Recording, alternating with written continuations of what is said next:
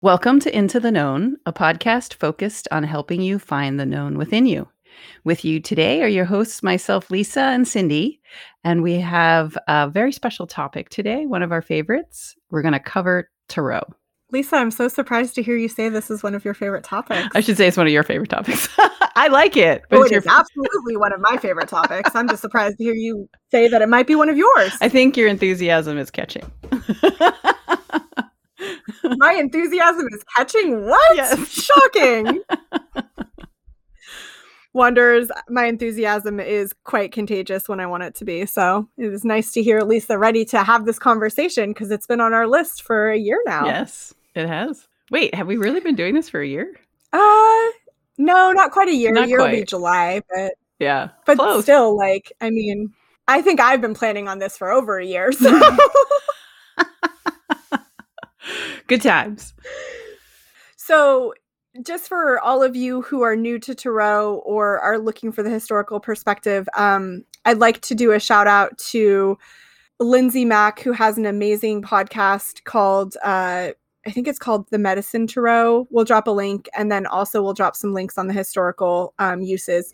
So just to give the framework for how Lisa and I use tarot is we do come from a from a clairvoyant standpoint and we don't rely as heavily on the historical context. But we will leave in the resources books that both of us have found useful, podcasts that we find useful and other resources that have helped to frame our understanding or that we are in alignment with the information provided. So if that's what you're here for, this is not the episode for you and you can go about your day. But for the rest of you, this is going to be really fun. So let's dive in, Lisa. Let's do it.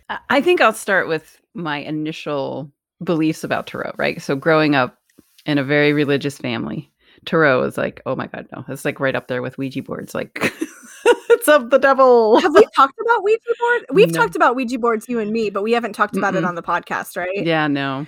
Okay. You might hear us make some passing references because we both have similar pictures about it. Right. FYI. you know, little for little fortune telling for you. Yes. So growing up, you know, it was very taboo. You can't, you know, don't talk about it. Don't don't don't even think about it. Don't go and get involved with that stuff. Um, so there was a, a lot of superstition around tarot and uh, and the only ways that I saw it being used as I sort of started exploring this world of different ways of looking at the world, it was all very much about fortune telling and telling people like, okay, this is in your future and that is in your future. The cards say this, the cards say that about you, and that never resonated with me. I had a, re- a really hard time with that because I think intuitively I knew, you know, your future is not set in stone. You make choices along the way, and your path is is not a straight line. So tarot and I just never really got along when I was in my younger years. And then I started realizing that tarot can be used as a healing tool, a tool of self-discovery. It's more about learning about who you maybe not so much well maybe who you are, but where you are at in this moment in time when you're looking at tarot. So I started to change my aversion to tarot to something like, oh wow, that it's a really useful tool. So I'd like to point out that Lindsay Mack, I'm pulling up the name of her podcast right now. Her whole thing is using tarot as medicine. And so I, I share this with you and with our wanderers in case that resonates with you that that's something.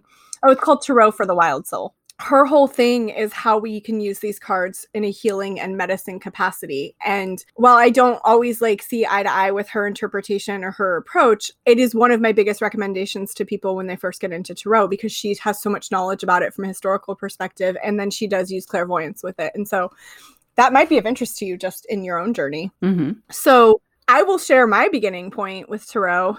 And I think I shared this um, last season. Tarot was my entry point into spirituality. And it's what you just said, Lisa. Like, I wanted to know my future. I had been to a couple psychics, they used cards. I thought that that was a way to find out what what my future held and a way to have access to that information. When I started to learn to read tarot, I discovered how much of a misnomer that was, and that for me, it's actually just a tool of my clairvoyance, it's an extension of my clairvoyance. It was not taboo when I was a child, though, when my mom discovered I had brought tarot cards into the house, um, as an adult, she's like, You can't do that. That's like a Ouija board. And I was like, Mm. Yeah, mom, no, it's not. And maybe blow the Catholic picture. A teensy bit. exactly. and even even now late into my 30s i wouldn't say she has a hard time with it but i would say when we get into the nitty gritty and the tools of the trade there is uh, she sees how much my work serves me and, and those around me and how much it helped my dad but there's definitely like a taboo piece to it um as and they're just cards guys like ladies Mhm. and gentlemen and everyone in between like they are just cards that have pictures on like they're pictorial representations of something they're someone's interpretation and we've imbued them with meaning and power just like Yeah. any other cultural artifact and we can use them for all kinds of things and maybe that's where we go next as we talk about how we use them and then how they're typically used but they're just pieces of paper so here's my thing, Wanderers. Here's something you should know. I don't know how often it comes up or how often it came up or when it will come up again. Crystals, tarot cards, runes, I Ching. These for me are extensions of your psychic abilities. And for some people, this is how they have access to their psychic abilities. And for other people, it is a way to detach from your psychic abilities to make it work better for you. That is how I use tarot to detach from my own perspective or emotion, especially where I am involved, and then use that as an extension. But the cards themselves, for me, do not hold the answers. It's about interpretation. Do they Mhm. hold energy? Yes. Have I picked up, I don't know, a half dozen? I have no no less than six feet away from me probably three dozen tarot decks because i collect them i save them i i foster them until their owner shows up for them and then i gift them. And so i buy decks knowing that there's an energy in it and i can clear the energy or knowing that that deck is going to be the perfect deck for somebody. But the cards themselves is all about the interpretation, whether you're relying on your clairvoyance, like Lisa and myself, or you're looking at historical traje- trajectories and like what they've meant and what they typically mean, or what many tarot readers will say. Now, we may get flack for this, and like we're all here for it. Like, we start out saying we use it from a clairvoyant perspective. So please don't hate on us for not going the historical route. There are some things that we probably use loosely that is a framework from the historical route. But like the the seven of pentacles doesn't always mean the same thing in every reading, Mhm. like regardless of what the historical trajectory means Right. in my experience. Right. Yeah, I agree with you. And I I like what you said about it's just a piece of paper, right? It's a tool, just like a hammer is a tool and what you do with that hammer is up to you, right? You can use it to build a house or you can use it to um, tear something apart or, you know, it's a tool. I, I like that you said it's about the interpretation, right? So the card is a tool. You see the card, you can reference the historical meaning, but then see if that applies to the situation at hand. And so that's where the interpretation and discernment comes in. That's one of the things I wanted to, you know, dispel the notions that the cards have all your answers. The cards are a tool that are reflecting where you are in the moment that you're looking at them. They're not the end all be all, the answer. It's a helpful tool to get you to the next step. And that to me is one of the reasons why many of the traditional tarot decks, whether it's the Rider Waite deck or the Aleister Crowley deck or any of the interpretation decks like the Celestial deck that I use for Tarot of 2021 if you got that this year, that was one of the decks offered. They their booklets are so small and like they say very very simple things like the hanged man wisdom circum- circumspection discernment trial sacrifice intuition divination prophecy reverse selfishness the crowd body polit- politic. I don't even know what body politic means. I feel like i'm Mm. back in grad school suddenly. When people use the word politic in different ways i'm always like i don't think i understand the word. I'm gonna Mhm. have to do some googling. Mr google box ex-husband of mine please tell me what i'm supposed to know.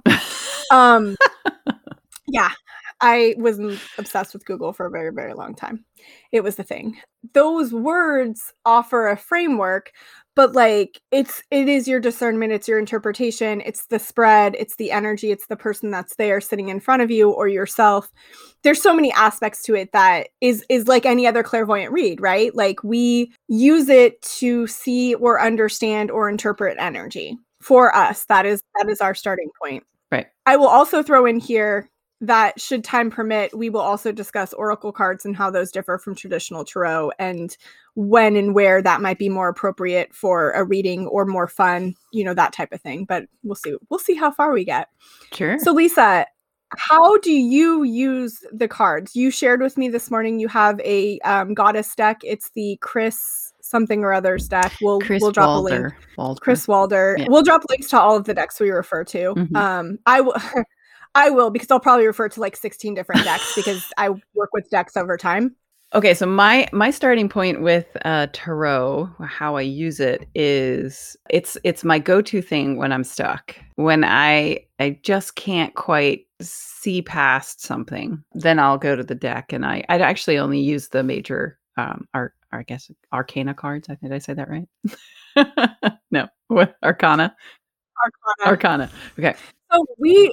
So I was taught to say tarot instead of tarot. Mm, That is a linguistic choice. I don't know the historical reference. Somebody please email me and tell me, Cindy at intotheknown.com.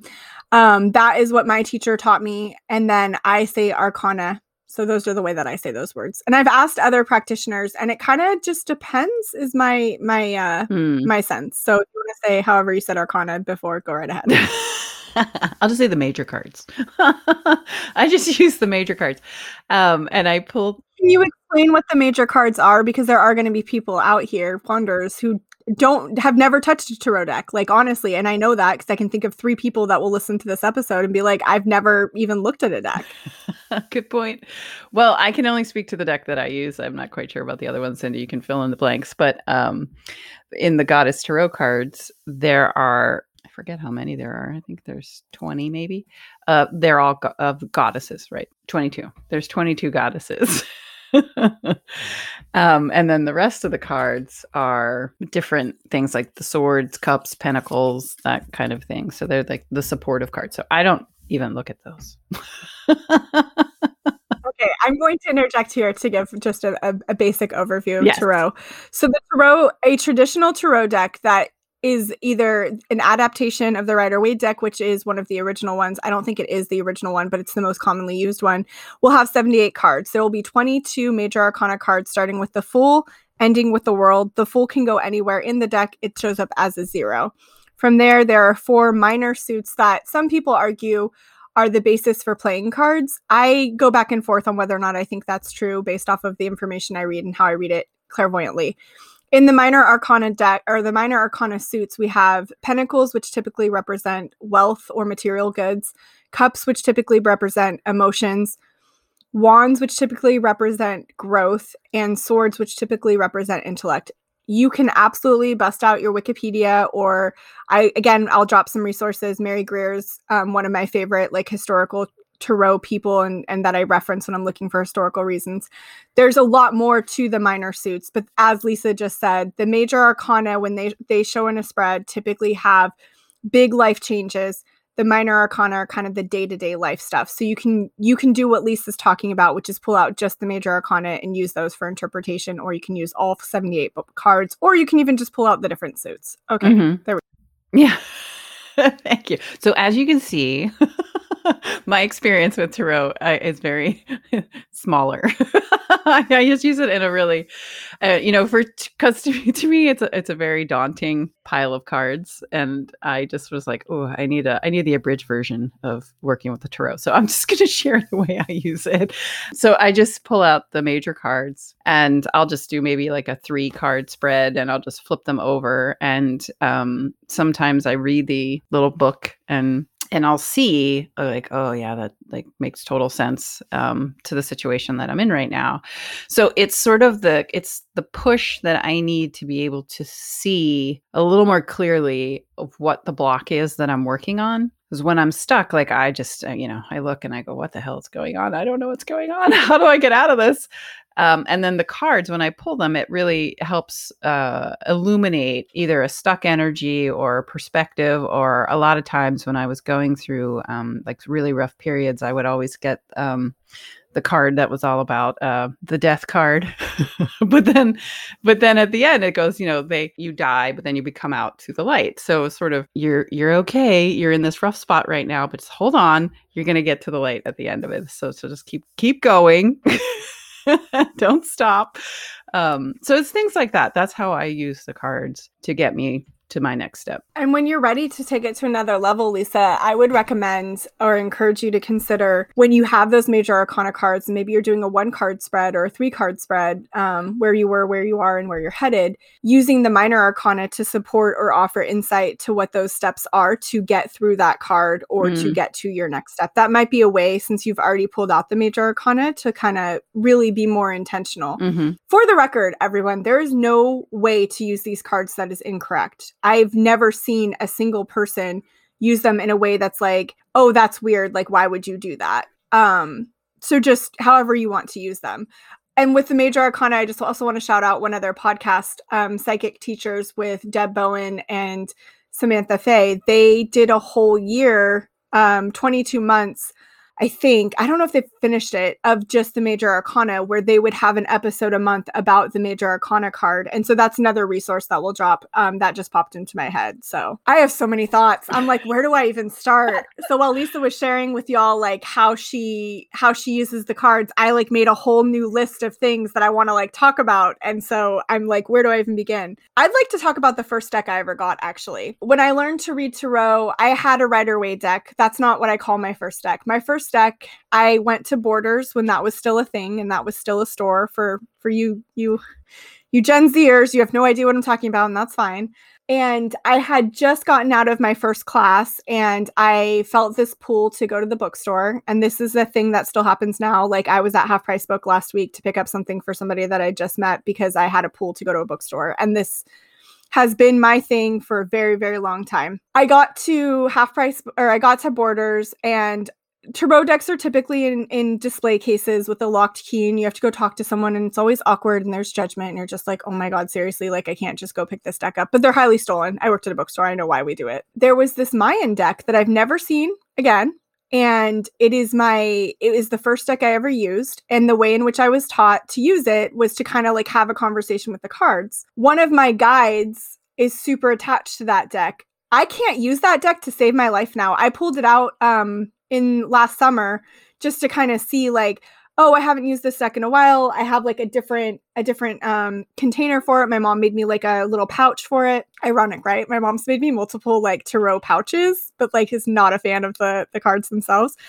and I realized I had outgrown that deck, but that deck was how I learned to read Tarot for myself. And so the way in which I personally use Tarot in my own life for myself is when I need to look at something that I'm not neutral to. Best example relationships, M- relationship with men that I'm dating or wanting to date, or work relationships, or maybe I have a block of some sort and I'm not neutral and going to the corner of the room is not working for me.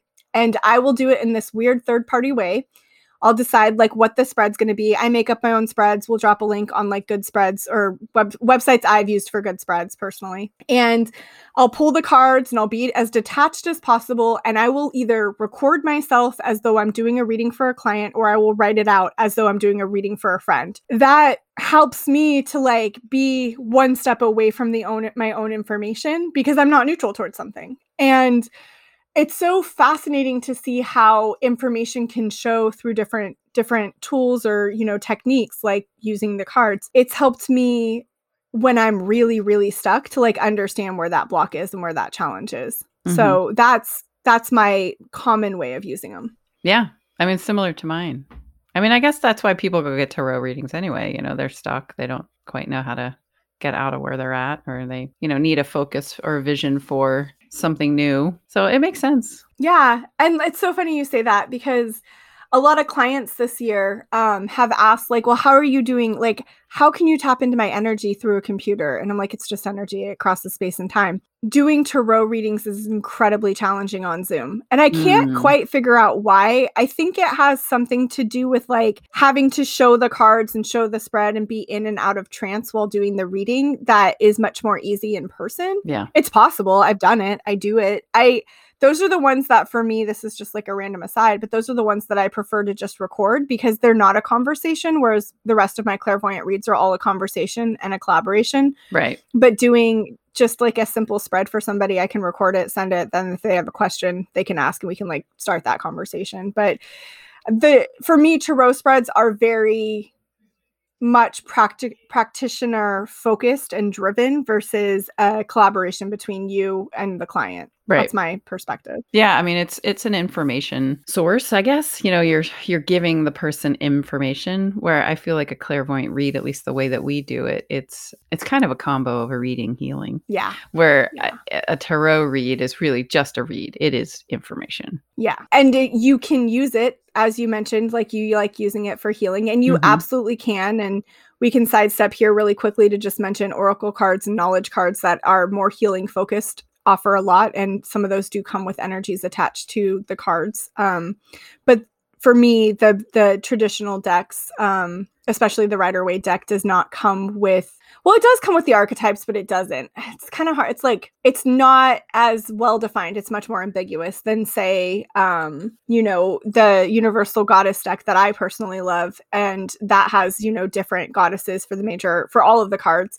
and those come with very specific archetypal energies that are embedded into the card simply by way of identifying this as Artemis or Diana or Lilith or Eve, those, you know, you are putting an archetype into a card and that's a little bit different. Although many would argue that the the archetype of the fool all the way to the world comes with those energies too. I want to share one other use that I've done with the cards before I I share my fool's journey to enlightenment. In 2019, I got this random clairvoyant hit in a meditation of like using the major arcana to map out my year and to create a you know i'm starting at the full and the dates run from this date to that date. And then i you know i knew i was ready to switch into the magician because of this. And so for the first few months of 2020 i was tracking my spiritual progress via the archetypes. And this was something i wanted to do because i wanted to understand the archetypes better. Hmm. what is su- what was super challenging in doing this is keeping invested in it. And so i i was really into it in the beginning. I was looking at it every day. I was making my notes. I was doing my my journaling. And then covid hit and it was like everything just exploded. And so i think i only got i think i got to i was very much past i think i got to the empress or the emperor. So i got like four or five cards in. I share this so that if you are wondering what might be a way you might engage if tarot is interesting but you're not quite at a point where you want to learn to read the cards or do your own thing, you practice doing readings, you might consider pulling out the major arcana cards and setting up some parameters to know when you're moving from one card to the next. The biggest hit I got about when to switch because it was I I had set the intention and the postulate that I would have a very clear hit of when I left the fool and moved into the magician and the magician into the high priestess. When I was going from the magician to the high priestess, a guy that I had worked with had texted me something random and referenced me as a high priestess. He had no idea what I did. None whatsoever. We had never talked about it. I had made a passing comment here or there about doing meditation. There was no way for him to know. And it was this moment of like, holy hell, I can create something crazy and have that sign, which I'm putting in air quotes, show up in such a way. And it was such a trip to like have that communication with him because he's like, I know nothing about tarot. Like, I had a mentor at one point that was super into it. You remind me of her. Like, I think that was the extent of the conversation until we got to like dive into it. And it was this moment for me to recognize that people interpret me and my energy va- very different from me but that or from how i see myself obviously but that that can really be informative on where i am on my own path and Mm. so this was like a really cool pivotal moment for me i'm hoping to try this out again I wasn't called to do it at the beginning of 2021 and it's not something I don't feel like I have to wait until like January 2022 like this is something I feel like I can do over time to whatever degree I want. The challenge within it for me is that there's 22 cards. We only have 12 months. We have 52 weeks, 52 and a half. Nothing divides equally. So I can't be like, I'm going to be in this journey for 10 days and then this journey for 10 days. And as somebody that likes to do that, that's like kind of hard. Well, that that that kind of sounds like life. It doesn't conform to the rules sometimes. sometimes. I do not know to which you speak, Lisa. I do not. This is all foreign information. I know. I'm just throwing it out there. So there's two there's two other things I want to mention. One, pop culture references to Tarot. Uh, most of it gets it wrong. Hmm. Three places that I have seen get it very very right. Uh, three books. The Night Circus by Erin Morgenstern, I think. That was the first book I ever read that referenced Tarot. I to this day am bummed out because she made a deck, she made it limited edition, and you can't find it anywhere. Like I check eBay every so often. Um, I don't even know that I would want it anymore, in all honesty. Like, but I wanted it for a very long time. There is a so the Night Circus is adult literature. Um, it's very like spiritual, uh, not paranormal, but like woo woo. Uh, if you enjoy that kind of thing. My bestie hated it. Like she got it recommended by two people, myself and somebody else who she's always trusted book recommendations from, and she hated it. And I'm like, maybe you just need to read it again. I don't know. Maybe you were in a bad space at that time. The next set of books that I think get it really right is uh young adult literature maggie i'm gonna mispronounce her last name it's like stefan sign or something it's the raven boys it's four books um and then she's got a spin-off series and i'm actually re-listening to it right now and what is so effing amazing about these books and the way in which tarot gets incorporated is how aligned it is with my practice and how I use the cards and how she presents the information. And my friend that recommended the books to me doesn't do any of this work and like after the first like chapter where they talk about tarot or it gets brought up and like the process i like messaged her immediately and was like hey like i want you to understand this is what it's like for me too the added bonus about maggie is that she is also an artist so she created a specific deck for the raven boys as well as another one of her series which i i own both decks i have not I'll be completely honest, I have not like delved deep into either deck um, for lots of different reasons. Um, and then the third set of books, and this is more oracle cards and less tarot, is um, Caraval by uh, the trilogy. Oh, I can't, Stephanie Garber, I think is who the author is. Again, it's young adult. And cards play a big role in that as well. And in my experience, these three books or um, series really have spoken to me. So if you're someone that's looking for good book, book recommendations in this world, that those would be my my recommendations. But I like how they also go so far as to actually create the deck. So there's a mm. Caraval deck that I actually have. Um, I'm pointing to Lisa. It's on. I think it's on this shelf actually. Mm-hmm. Um, and like added bonus, both all of those decks have have like signed cards by the authors because oh, I'm nice. that person. I I'm that person where like a lot of my books are like autographed by the authors because I'm a weirdo and my friend got me into it and she's my book bestie and I love her and she'll never listen to this so I can just, you know, wax poetically about her. She's an Aries. She's very uncomfortable by emotional expression.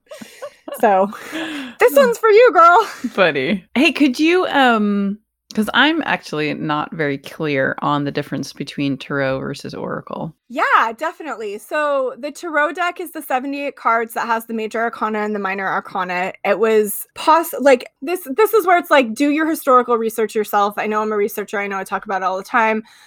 It's it I never remember exactly like if the Rider Waite deck is the original and the history of how it was developed. And I don't personally care, which is why I don't doesn't I've looked it up so many times and like I have it open right now and I'm like, I just don't care. Like, and I apologize for that.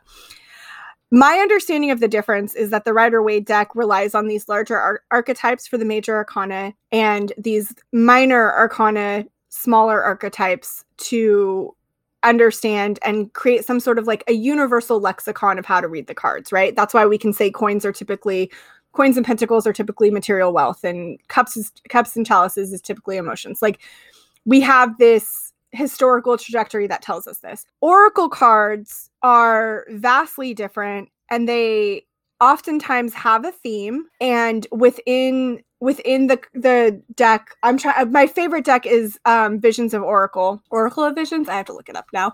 And what i love about it is that the author actually like there's a huge there's a huge um book that comes with it is like i really didn't want to write the book but like my manufacturer told me i had to and i just want you to read these these books um or i want you to read these cards however they come to you. Oracle of visions this is literally my favorite oracle deck and it's very like Victorian punk steam, but not quite steampunk, but not quite.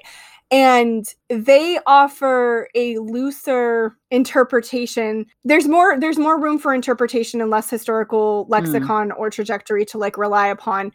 But oftentimes these books are much thicker and they have much more details about what the author's intention was behind that. And the reason I like Oracle of Visions is that first off, first and foremost, the author is like, I want you to read the card for yourself. I want you to look at the picture and say, like, this is my interpretation. They're very circusy and carnival carnivally, and that's like super up my alley. Mm-hmm. But also like offers their own interpretation. I use oracle cards when I don't really have a question, but I kind of want to see what energy's around.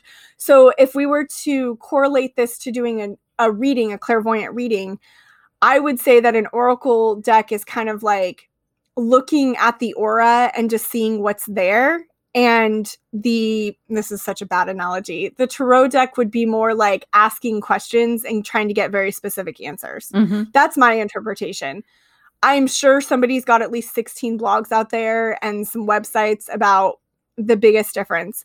I use Tarot when I have specific questions. I use Oracle when I'm just kind of playing to see like what's around. Does that help? Yeah, that's helpful. Yeah, that's great. What else was on your list? I know there was something else. Um, oh, it was the Fool's Journey. That's the last thing ah, on my list. Ah, I love a good origin story or a good creation story or whatever. we all know I love a good origin story. So my teacher, my my teacher to that taught me to row, and this is referenced in other books as well one of her first things that she encouraged us to do was pull out all the major arcana cards, put them in order, and tell the, st- the fool's journey to enlightenment. I don't know the historical trajectory behind this or the reasons why we do this or if that was the earliest intended use, but it is a framework that I like. And so if you'd like, Lisa, I can tell you a version of the story and yeah. we'll see how far I get into it and how repetitive it becomes. Yeah, do it. I okay. want to hear. Tell me, I'm, I'm a sucker for a good story. Go ahead. So I'm going to tell the fool's journey to enlightenment, archetypes, people, etc. that the fool meets along their journey. And I'm going to do my best to make this gender neutral. If I fall into using gendered terminology, I apologize. It's just how the information comes through at this moment in time. But I I work really hard in this one to kind of make it gender neutral. So we start out with the fool, and we can say that the fool is a young a young person kind of just starting out maybe like early to middle young adulthood is what I would say. Very carefree, very naive, very innocent about the world, and is ready to kind of begin their journey towards, uh, in some ways, we could say adulthood. In other ways, we're going to say enlightenment. Enlightenment here being access to and full uh, awareness of information and knowledge. The fool begins their journey very carefree. They have their hobo stick on their back. They have a rose in their hand. They have their little dog. They're walking down a cliff. They're coming down. The first person the fool meets is the magician. One of the best things about the magician card, in my personal opinion, is that it represents or what is represented within it all of the minor arcana. The magician offers the fool an opportunity to learn some basics, some foundations, an understanding that there's more to the world than meets the eye and that maybe magic can actually exist. When the magician shows to the fool, it's often a moment of curiosity, a moment of belief. Uh, I I feel like when I'm in the magician space, it's about returning to my childlike curiosity, and so the fool goes to the magician to seek some so- sort of information, and maybe the fool spends a day with the magician, maybe the fool spends five years with the magician, and during that time learns about suspending disbelief or suspending belief to understand what's unseen. From there, the fool meets the high priestess. The high priestess is a young woman, oftentimes, who has a large set of rules about how the world works, has not fully stepped into her or their maturity or sexual exploration, is oftentimes how I see the fool interacting with the high priestess. The high priestess is confined by black and white thinking more often than not, is looking for balance, and is in the early stages of their own training. And so what they offer the fool is another glimpse of what they the fool might enter into. And so the fool may stop here and take on the high priestess archetype and spend time there to learn about rules and to learn about structure and framework for me, when I'm in the high priestess, I'm in a learning phase and I don't have ownership and I'm not empowered by my knowledge. So when the fool is on their journey to enlightenment, here they are gathering their information. They're in that lit review stage, as I like to call it. From there, when the fool is ready, they move on to the empress.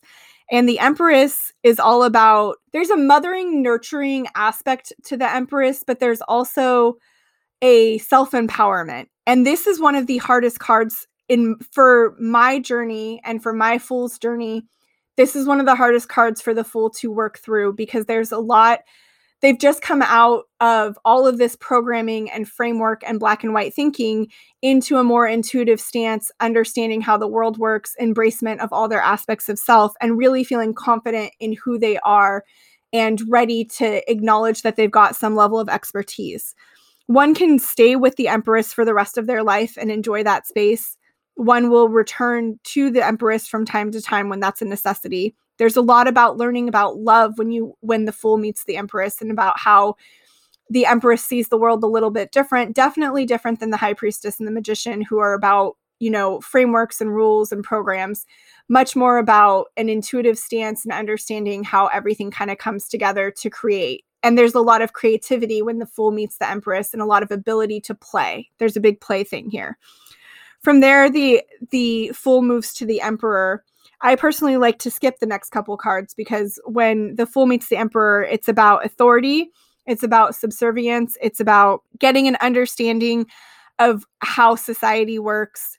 When the Fool meets the Emperor, more often than not, the Fool is at this place of needing potentially needing some sort of discipline or understanding that authority is not actually as accurate or representative as it likes to think it is.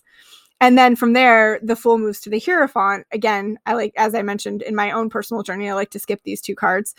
And here we see the fool having to engage with religion, spirituality, the tangible world, and what remains unseen, and how all of that becomes a control and power structure. And the fool's challenge here, because the fool gets challenged at each person that they meet on their journey to enlightenment, the fool's challenge here is do I become a part of the framework? Do I become a part of the system and I adhere to the control and the rules stand, standing before me and give up my power to something that might be higher than me, may or may not actually be higher than me?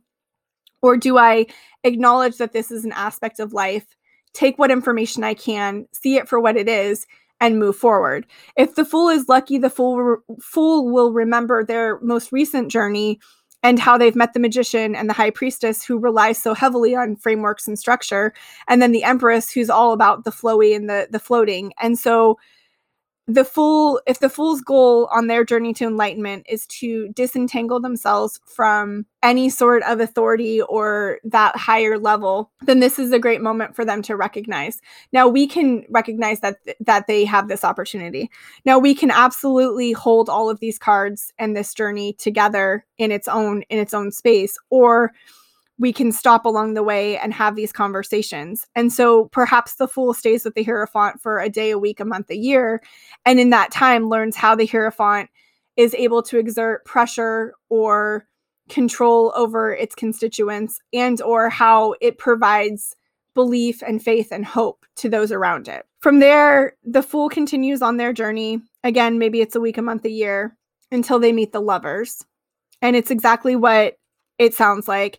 The Fool's gained enough information at this point to be prepared to understand love, um, affinity for self, affinity for others, love for self, love for others, and has this great, great opportunity to see how love exists in the tangible world and how it might also be incorporated with the intangible world and the spirit world.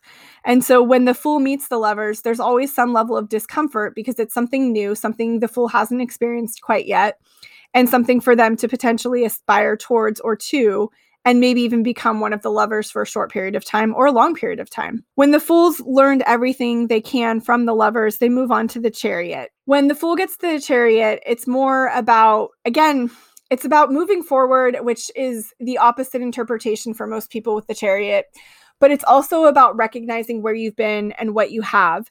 Again, we have a lot of the dichotomous thinking here with the chariot. You can either move forward or move backwards. You can either engage in war or you can abstain you can either go left or right. And there's a underlying aspect that the fool hits when they get to the chariot on whether or not they imagine all possible outcomes will return should they need them. And so if the fool is interested in learning as much as possible they will walk away acknowledging that each crossroad may reemerge if and when they need it to. If the fool is looking for a linear path then this is going to validate their decision to just continue on one pathway. Most of what the fool learns when engaging with the chariot is a recognition about how the past can impact your present and your future, oftentimes, also how you might continue to move forward through a challenge. From there, the fool meets strength, represented most often by a woman and a lion. Here, the fool the fool's expectation is to learn about physical strength and prowess and everything. The reality when the fool meets the the strength card and the archetype of strength is about the precarious balance of exerting strength and power and receiving and being gentle at the same time. And so it's a little bit of a shock for the the fool when they get to strength to realize that it's not about being the the largest, the best, etc. It's about understanding strategy and implementing just enough force or control to continue forward and to engage in their world. At this point, the fools hit quite a bit of energy, quite a bit of expectation and experience, and hasn't had much time to integrate. And so the fool goes to the hermit where they can take some time, reflect, ground out what's untrue, and integrate what is true for them. One might stay at the hermit or with the hermit for quite some time because of integration. And then there comes this comfort of not needing new information, not needing new new experiences and and letting the curiosity kind of wane a little bit what really happens in the hermit when the fool meets the hermit is is that integration but also a recognition that there's always going to be more information there's always going to be something new to learn now for some they stop here because there's comfort here and they feel complete and for others they continue forward to the wheel of fortune when the fool gets to the wheel of fortune, it's about understanding all options. It's about understanding free will. It's about understanding that you can create your own reality.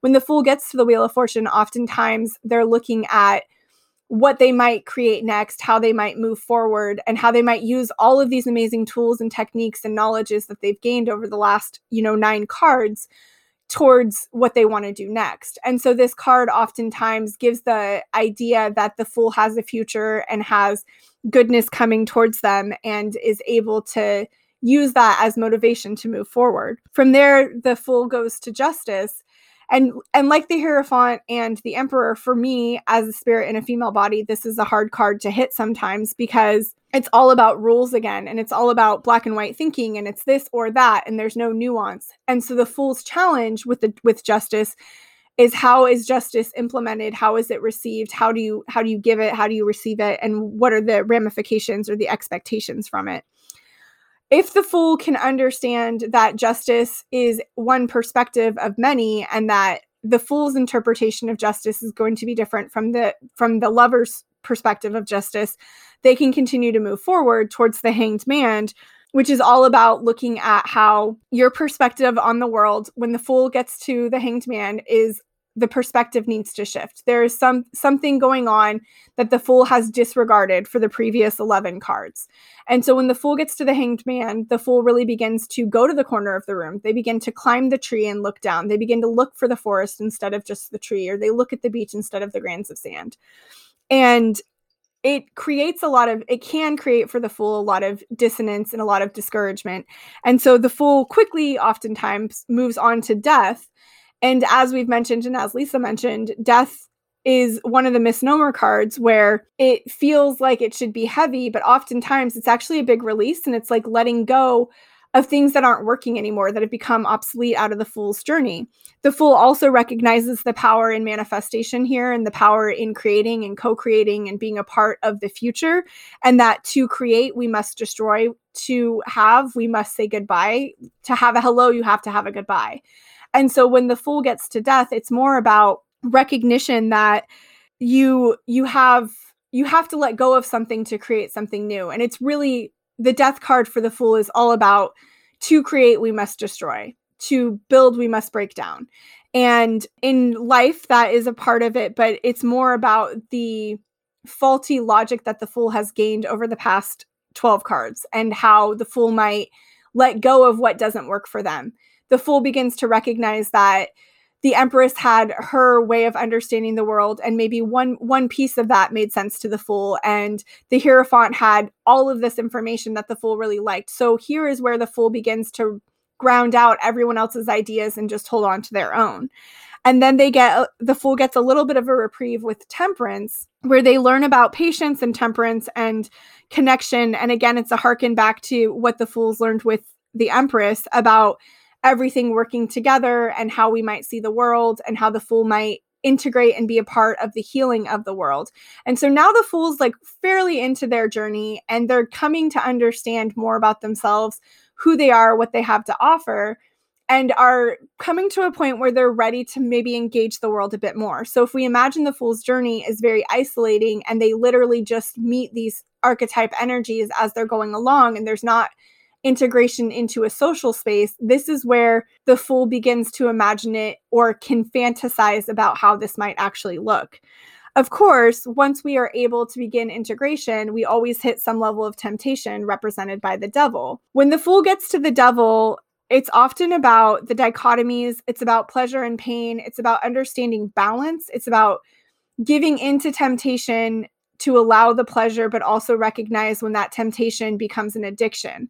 And so the fool might find themselves busting through the devil's archetype in a matter of minutes, or they might find themselves stuck there for quite some time because pleasure is a gratification that the fool is really enjoying and is not quite ready to acknowledge that there needs to be a balance with that pleasure. The other thing that often happens when the fool meets the devil is there's a, a deciding factor to continue to move store, move forward and to grow and create change and be a catalyst of their own future or to work backwards and adhere to other people's ideologies or a earlier version of the fool self.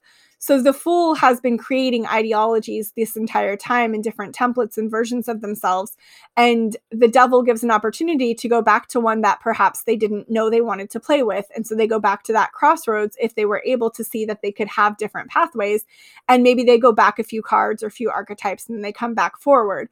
So for the fool's journey in my in my interpretation the devil can be one of those reset cards like resetting your nintendo to kind of go back and like retry something. Maybe something didn't work or you need to the fool's ready to learn something new. Regardless of how and when the fool leaves the devil the fool heads towards the tower.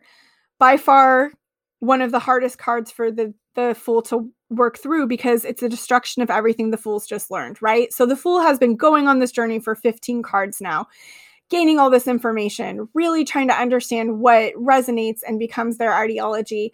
And then they get to the tower, and there's this awareness of just having to break every single thing down and start back from scratch everything is on fire, everything is being destroyed, everything they thought they understood is now gone. If the fool has gained enough information and enough awareness, they will see the phoenix rising behind the tower. Something that is not depicted in the Rider Waite deck, but is depicted in many, many decks. And one could interpret some of the fire iconography on the tower card as a phoenix rising. But as we all know from Harry Potter, if nowhere else, the phoenix rises out of the ashes.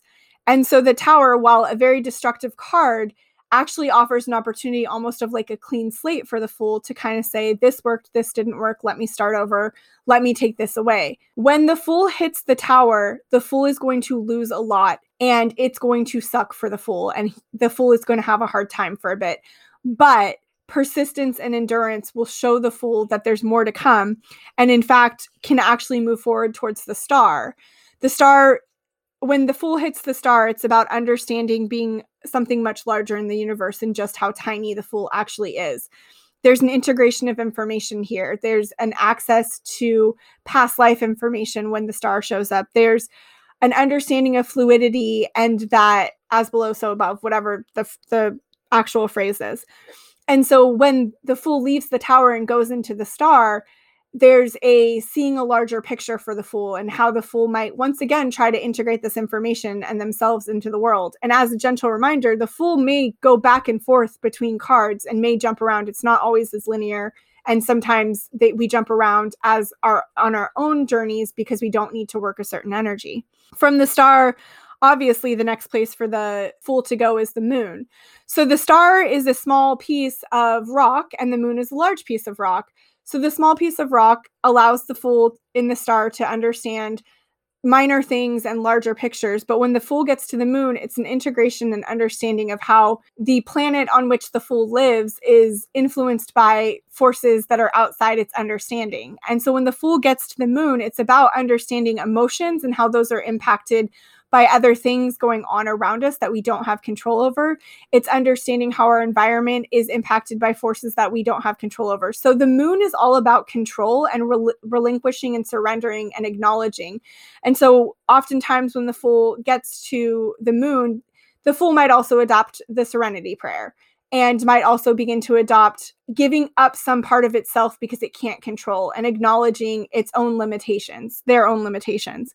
When the fool hits the moon, there might also be some sort of integration of animal information, especially if the fool has strong past lives with animal communication or as animals. From there, the fool goes towards the sun, knowing that it's coming towards the end of their journey and is ready to begin to become a herald of their own information and learn how to share with the world and how to be bright and shiny and allow their radiance to kind of fall across the land. When the fool gets to the sun, it's almost like a rebirthing of like feeling good and new, and there's a rawness to it, but there's an excitement and that childlike curiosity that the fool began its journey on shows up very strongly when they get to the sun and there's almost an ownership here of seeing a big picture and being a small person in large in that large picture from there, the fool gets judgment. And what's so different about judgment here versus justice or the Hierophant or the Emperor is that it's not about judging the fool's journey. It's about acknowledging that we judge to be able to make decisions, to be able to have more information, and that without judgment, without understanding, without that framework, we are at the mercy of those judgments because we can't acknowledge them. And so, this is an important moment for the fool to take ownership of their journey and what they've learned and how they have more awareness now and they're quote unquote enlightened and how they might share that with others. And from there they move into the world card and this is the the top tier of this this journey for the the fool where they have all of their information and access to all of their tools and they're able to see everything and maybe the fool stays in the world card or the world archetype for a day a week a year a month i did that out of order but you get the picture and before they begin their journey again to get another piece of information. And so what I like so much about the jewel the fool's journey to enlightenment is not telling the story so much as understanding how integration and interaction with these archetypes really allows the fool to find their own ideology. And so for me, the fool's journey to enlightenment is about understanding your rules, your framework, and what works for you. And you come and go into these archetypes to learn new lessons. And you could write papers on the Fool's Journey to Enlightenment. You could take each of these cards, and people have written stories. There's some other young adult literature about going through these tarot cards that I haven't delved into, but it's been sent to me multiple times now. And so for me, the fool's journey to enlightenment is not about one lifetime. It's about all the chapters of your life and getting to where you want to go and learning how to navigate all of these different people and systems and archetypes in an effort to understand where you start and where you end. And so that is one interpretation of the fool's journey to enlightenment. Love it. It's like as you were talking about it it's such a, a journey of gaining knowledge you know, you're starting out in For as, me, a, yeah. yeah. No, I love it because it's you're starting out as an innocent. Like I kind of have a little trouble with the word fool, but you know that's just programming on my part. But I saw it as like, okay, you're an innocent, right? You don't know, and then you start Yeah. on this journey and you gain knowledge and you learn and you go through. It just sounded like life. I'm like, oh yeah, that's life. Yeah. My favorite one, the favorite part that uh, keeps resonating to me was the tower, because every time I swear to you, it has happened like a million times in my life. Every time I go, nope, this is it. This is what I believe. That's it. It gets blown up. Something comes into my life and just completely throws that out the window. And so I've come to the point where I'm just like, okay, my what I believe is going to evolve over time. And there's I just I just gotta Yep. let that go. I can't like I yeah. I can't draw that hard line in the sand anymore. So I love that one. That was Yeah. my favorite.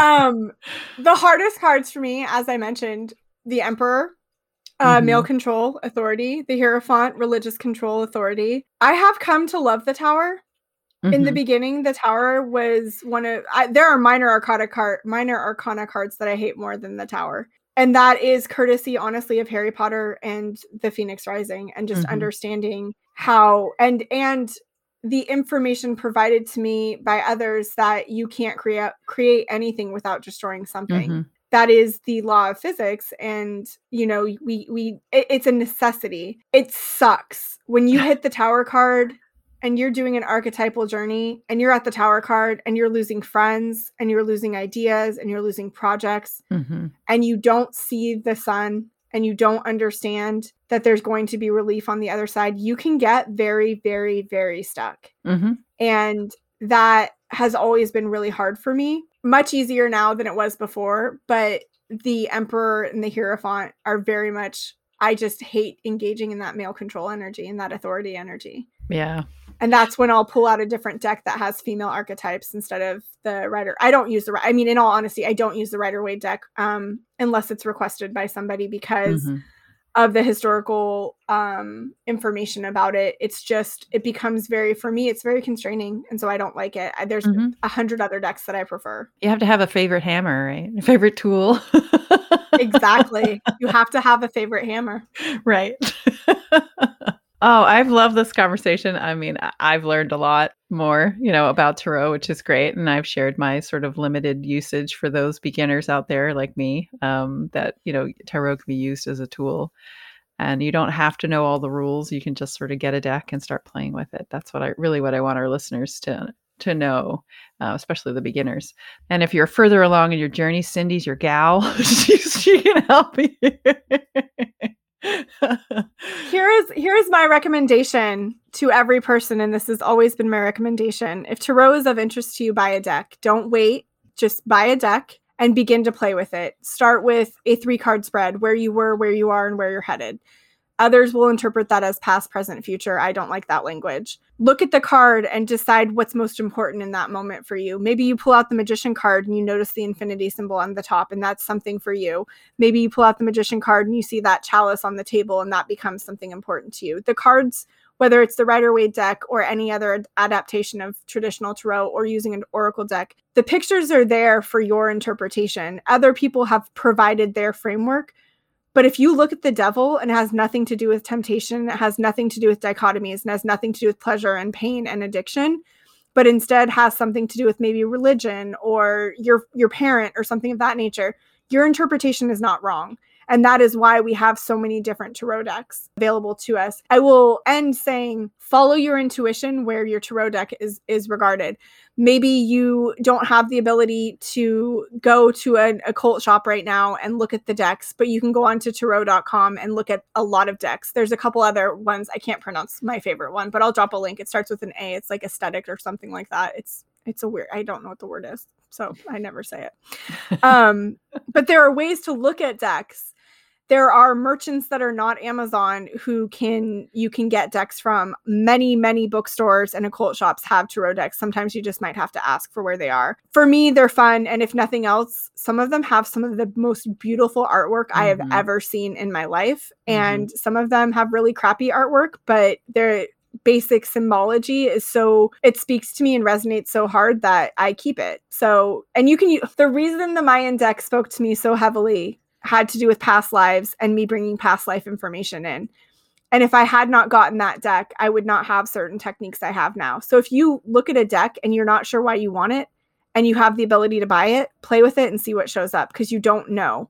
And if you're at a used bookstore and you notice a deck that's kind of wonky and you don't feel like it should go to anyone else, you are more than welcome to purchase that and find a release for it. A couple practitioners will do like setting it on fire and releasing releasing it out in water, like flowing flowing river or something. So there are ways like if you are aware that a deck has a weird energy, there are ways to like obviously rid the deck of the weird energy, but also to release the deck and allow it to allow any energy stagnant there to go out. That's more of a ritualistic thing, but I'll drop a link about it. That's all I got, Lisa. if you couldn't tell, listeners, Cyndi really likes tarot. I just want to throw that out there, and I'm glad we got to talk about it because it's it's actually it's a fun tool to use, um, however you want to use it. Sky's the limit. Yeah. And if you've ever told the Fool's Journey to Enlightenment or that sounds like something of interest, we want to hear it. We want to listen to it. Record yourself. Send me the link to Google Yeah. Drive. Tell your story. Share share with us your experience. And I don't think this will be our only episode on tarot and oracle decks because this was just scratching the surface. So don't worry, Mhm. Wanderers. We'll probably revisit it. Maybe we'll bring a guest or two on at some point about it. Yeah, that's a great idea. Love it. That's all I got, Lisa. You got anything else? No, I think we're good. All right, Wanderers. You know you know what that means. This is my part saying, do you follow us on Instagram? If not, it's at into underscore the underscore known. You can also follow Lisa directly, which is at insight and harmony with Anne spelled out. You can find us on intotheknown.com. You can like that podcast and share it with your friends. That really does help us, as do reviews. I still don't understand podcasting world, by the way. So if somebody wants to explain this process to me, you go right ahead. And um, if you have any thoughts on what you want us to talk about, you want to be a part of our conversation, feel free to drop us a note, Cyndi, C Y N D I, because I am weird, at intotheknown.com. So until next time, Wanderer, enjoy the wonder.